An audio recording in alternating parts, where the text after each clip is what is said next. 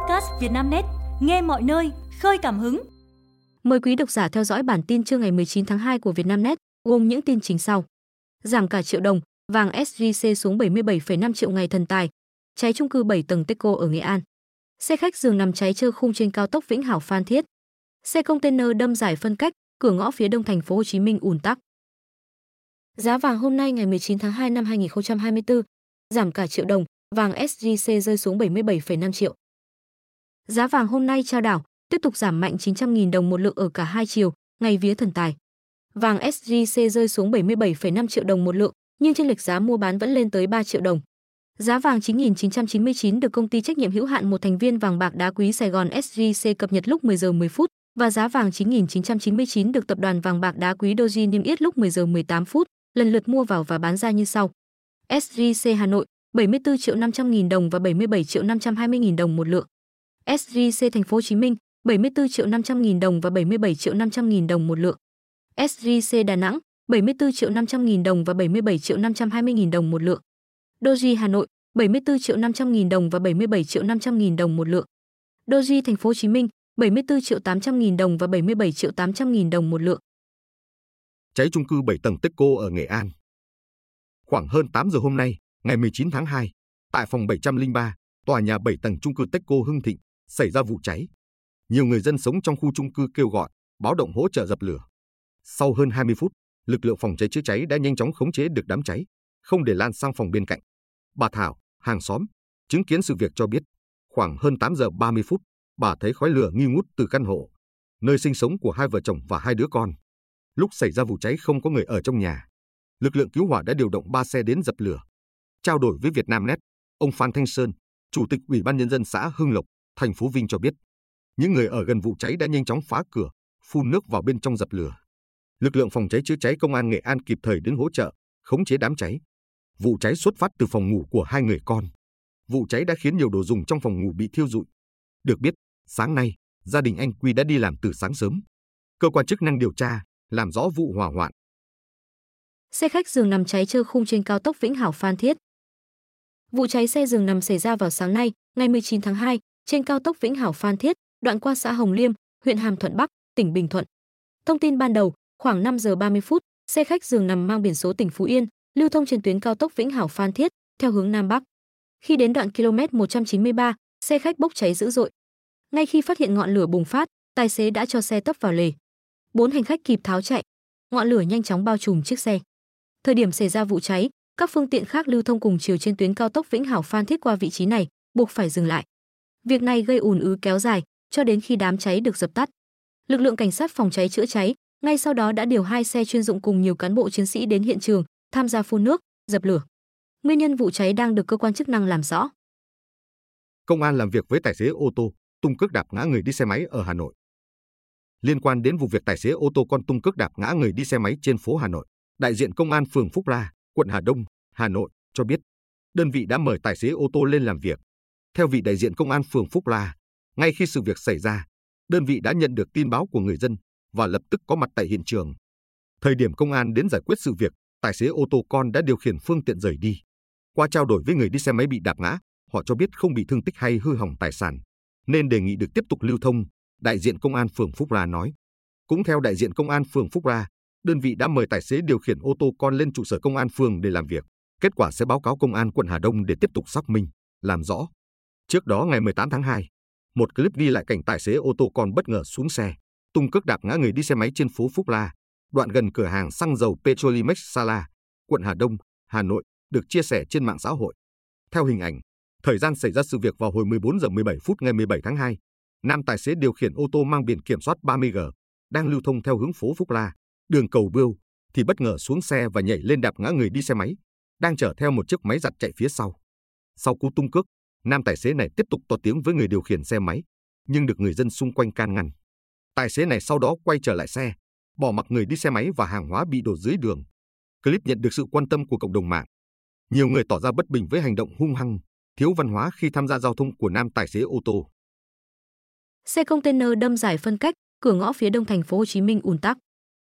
Khoảng 5 giờ 15 phút sáng ngày 19 tháng 2, xe container mang biển kiểm soát thành phố Hồ Chí Minh lưu thông trên tuyến đường Võ Nguyên Giáp theo hướng tội phạm Thủ Đức đi trung tâm thành phố Hồ Chí Minh.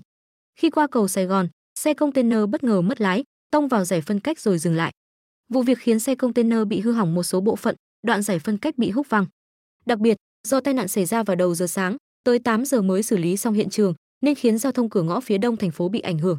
Trên tuyến đường Võ Nguyên Giáp, hướng từ nút giao cầu vượt Cát Lái đến cầu Sài Gòn, đoạn qua địa bàn phường An Phú, thành phố Thủ Đức, ô tô xe máy xếp hàng nối dài, di chuyển rất khó khăn. Tình trạng kẹt xe nặng nhất là khu vực cầu Sài Gòn, đoạn chuyển tiếp từ đường Võ Nguyên Giáp, thành phố Thủ Đức với đường Điện Biên Phủ, quận Bình Thạnh. Đến 8 giờ 30 phút, tình trạng kẹt xe bắt đầu thuyên giảm, nhưng dòng phương tiện vẫn ùn ứ, di chuyển chậm vào trung tâm thành phố. Phó hiệu trưởng kêu gọi 50 triệu lì xì cho học sinh ngày đầu đến trường. Tiết chào cờ đầu tiên của năm Giáp Thìn, ngày 19 tháng 2 ấm áp đến với các học sinh tại huyện Nam Trà My, tỉnh Quảng Nam, khi được nhận món quà lì xì đầu năm. Ngày đầu xuân, thầy giáo Nguyễn Trần Vĩ, phó hiệu trưởng trường phổ thông dân tộc bán chú tiểu học vừa A Dính, xã Trà Giòn, huyện Nam Trà My vẫn cần mẫn mang đến niềm vui cho học sinh vùng núi tỉnh Quảng Nam bằng những phong bao lì xì. Thầy Vĩ tâm sự, với tâm nguyện mang những niềm vui nho nhỏ đến từng bạn học sinh huyện Nam Trà My ngày đầu năm mới, thầy đã đi kêu gọi mạnh thường quân, số tiền 50 triệu đồng. Những bì lì xì đầu năm được thầy Vĩ kêu gọi. Mỗi bạn nhỏ được phát lì xì 5.000 đồng, số tiền không quá lớn nhưng là niềm khích lệ, mong các em có được cái Tết vui vẻ. Các em ở miền núi ít tiếp xúc với phong tục lì xì đầu năm, vì bà con nơi đây ăn Tết riêng. Việc này giúp học sinh có niềm vui trong những ngày đầu xuân. Cùng với đó, lì xì đầu năm tạo hứng khởi cho học sinh đến trường ngày đầu năm mới, đảm bảo sĩ số lớp học, thầy Vĩ chia sẻ. Bị chó cắn thủng ruột ngày đầu năm khi đi chúc Tết. Ngày 19 tháng 2, tiến sĩ, bác sĩ Lê Kiến Ngãi, trưởng khoa dự phòng và kiểm soát nhiễm khuẩn, Bệnh viện Nhi Trung ương cho biết, đây là một trong gần 90 trường hợp bị chó, mèo, khỉ, chuột, thỏ cắn hoặc cào vào bệnh viện này khám chỉ trong 7 ngày nghỉ Tết Giáp Thìn 2024. Một trường hợp khác là bé gái 6 tuổi ở Mỹ Đức, Hà Nội cũng bị chó nhà nuôi chưa tiêm phòng dại cắn vào đầu, mặt, khiến lộ vùng xương sọ hai bên đỉnh đầu. Sau khi được sơ cấp cứu tại bệnh viện đa khoa Vân Đình, trẻ được chuyển đến bệnh viện Nhi Trung ương để tiếp tục theo dõi, điều trị và tiêm huyết thanh, vaccine phòng bệnh dại. Bác sĩ Ngãi cho biết, bệnh dại là bệnh viêm não tủy cấp tính do virus lây truyền từ động vật sang người, chủ yếu qua vết cắn hoặc vết cào, liếm của động vật bị dại lên trên da bị tổn thương. Ngoài ra, virus dại còn có thể lây truyền từ người sang người qua cấy ghép mô, phủ tạng, vết cắn hoặc tiếp xúc với chất tiết của người bị dại.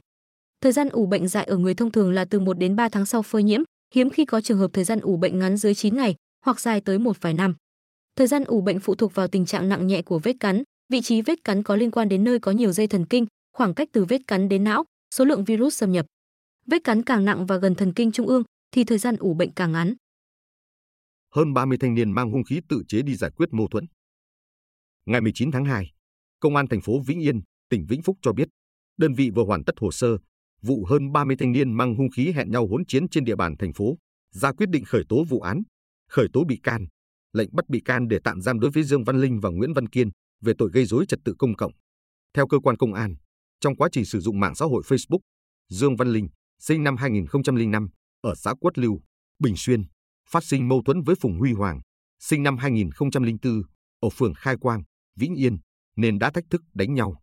Ngày 25 tháng 9 năm 2023, Linh rủ các đối tượng tại huyện Bình Xuyên và thông qua Nguyễn Văn Kiên, sinh năm 2005 ở xã Cao Minh, Phúc Yên, rủ nhóm nam thanh niên ở thành phố Phúc Yên và các huyện Sóc Sơn, Mê Linh, Hà Nội đi lên Vĩnh Yên đánh nhau với Hoàng.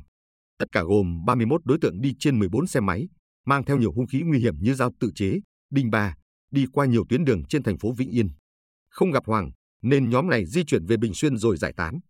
Trên đường đi, nhóm đối tượng hò hét, lạng lách, đánh võng, không chấp hành tín hiệu đèn giao thông, gây mất an ninh trật tự tại địa bàn thành phố Vĩnh Yên. Công an thành phố Vĩnh Yên đã áp dụng đồng bộ các biện pháp nghiệp vụ để phát hiện, xử lý các đối tượng trước pháp luật nhằm răn đe, phòng ngừa chung. Lãi suất ngân hàng ngày 19 tháng 2, gửi tiền kỳ hạn 6 tháng trên 5% năm ở đâu? Lãi suất ngân hàng ngày 19 tháng 2, thị trường chỉ còn duy nhất một ngân hàng trả lãi suất kỳ hạn 6 tháng ở mức trên 5% một năm. Xu hướng giảm lãi suất huy động vẫn tiếp tục lan rộng. Ngân hàng Thương mại Cổ phần Việt Á, Việt A Banh vừa giảm lãi suất sau kỳ nghỉ Tết Nguyên đán.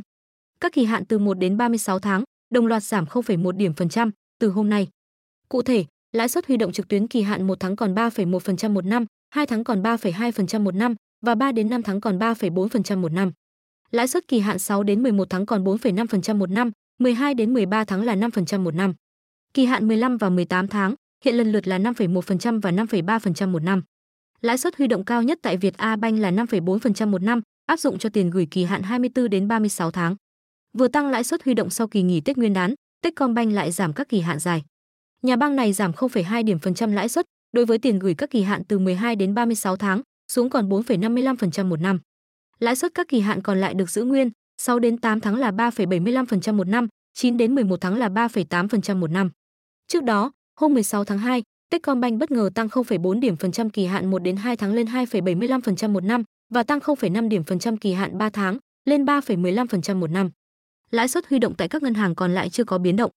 Theo thống kê, từ đầu tháng 2 năm 2024, đã có tới 16 ngân hàng giảm lãi suất huy động, gồm LP Bank, Sacombank, NCB, Vietcombank, Sibank, Techcombank, ACB, VIB, Eximbank, Buanh, Kiên Long Bank, AB Bank, 3A Bank, PG Bank, Sacombank, Dong A Bank. Trong đó, VIB, Sacombank, NCB, Việt A Bank, Techcombank đã giảm lãi suất lần thứ hai kể từ đầu tháng. Đáng chú ý, CB Bank là nhà băng duy nhất niêm yết lãi suất kỳ hạn 6 tháng ở mức trên 5% một năm. Trong khi đó, toàn bộ các ngân hàng còn lại đều niêm yết lãi suất ở kỳ hạn này dưới 5% một năm. Công bố lệnh của Chủ tịch nước về luật đất đai. Sáng ngày 19 tháng 2, Văn phòng Chủ tịch nước họp báo công bố lệnh của Chủ tịch nước, công bố luật đất đai được Quốc hội thông qua tại kỳ họp bất thường lần thứ 5. Thứ trưởng Bộ Tài nguyên và Môi trường Lê Minh Ngân cho biết, luật đất đai mới gồm 16 chương, 260 điều. Trong đó, sửa đổi, bổ sung 180 trên 212 điều của luật đất đai 2013, bổ sung mới 78 điều. Luật mới đã hoàn thiện quyền của người Việt Nam định cư ở nước ngoài theo hướng. Đối với người Việt Nam định cư ở nước ngoài, quốc tịch Việt Nam có đầy đủ các quyền liên quan đến đất đai như công dân ở trong nước, cá nhân trong nước. Quy định nhóm người sử dụng đất gồm thành viên hộ gia đình thì có quyền và nghĩa vụ như quyền và nghĩa vụ của cá nhân sử dụng đất. Người sử dụng đất mà được miễn, giảm tiền sử dụng đất, tiền thuê đất thì có quyền và nghĩa vụ như trường hợp không được miễn hoặc không được giảm tiền sử dụng đất, tiền thuê đất. Về thu hồi đất, trưng dụng đất, Thứ trưởng Lê Minh Ngân cho biết, luật đã quy định cụ thể các trường hợp nhà nước thu hồi đất để phát triển kinh tế xã hội, vì lợi ích quốc gia, công cộng, thực hiện các dự án xây dựng công trình công cộng, xây dựng trụ sở cơ quan nhà nước, công trình sự nghiệp. Năm 2024 tăng tuổi hưu và trợ cấp bảo hiểm xã hội. Theo quy định tại Bộ luật Lao động năm 2019, từ ngày 1 tháng 1 năm 2024, tuổi nghỉ hưu của lao động nam trong điều kiện bình thường là 61 tuổi, lao động nữ 56 tuổi và 4 tháng. Theo lộ trình tăng tuổi nghỉ hưu, năm 2023, tuổi nghỉ hưu của nam là 60 tuổi 9 tháng và của nữ là 56 tuổi. Người lao động tham gia bảo hiểm xã hội bắt buộc sẽ được hưởng lương hưu khi đóng đủ 20 năm bảo hiểm xã hội trở lên và đạt đến tuổi nghỉ hưu đã được điều chỉnh. Với lao động nữ nghỉ hưu năm 2024, tỷ lệ hưởng lương hưu hàng tháng được tính bằng 45%, tương ứng với 15 năm đóng bảo hiểm xã hội, sau đó cứ thêm mỗi năm đóng bảo hiểm xã hội thì tính thêm 2%. Mức hưởng tối đa bằng 75% mức bình quân tiền lương tháng đóng bảo hiểm xã hội. Với lao động nam nghỉ hưu năm 2024, tỷ lệ hưởng lương hưu hàng tháng được tính bằng 45%, tương ứng với 20 năm đóng bảo hiểm xã hội, sau đó cứ thêm mỗi năm đóng bảo hiểm xã hội thì tính thêm 2%. Mức hưởng tối đa bằng 75% mức bình quân tiền lương tháng đóng bảo hiểm xã hội. Theo nghị quyết 104 được Quốc hội thông qua về dự toán ngân sách nhà nước năm 2024, từ ngày 1 tháng 7 tới, thực hiện cải cách tổng thể chính sách tiền lương theo nghị quyết 27 năm 2018 của Ban chấp hành Trung ương khóa 12, điều chỉnh lương hưu, trợ cấp bảo hiểm xã hội, trợ cấp hàng tháng, trợ cấp ưu đãi người có công và một số chính sách an sinh xã hội đang gắn với lương cơ sở.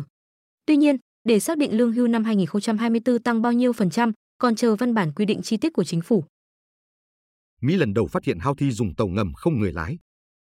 Theo Sputnik, các lực lượng Mỹ đã thực hiện tổng cộng 5 vụ tập kích trong đợt tấn công mới nhất nhằm vào Houthi cuối tuần vừa qua.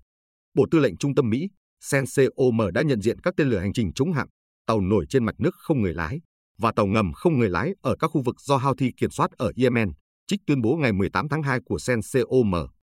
Nhà chức trách Mỹ không cung cấp thêm thông tin về các phương tiện không người lái của Houthi.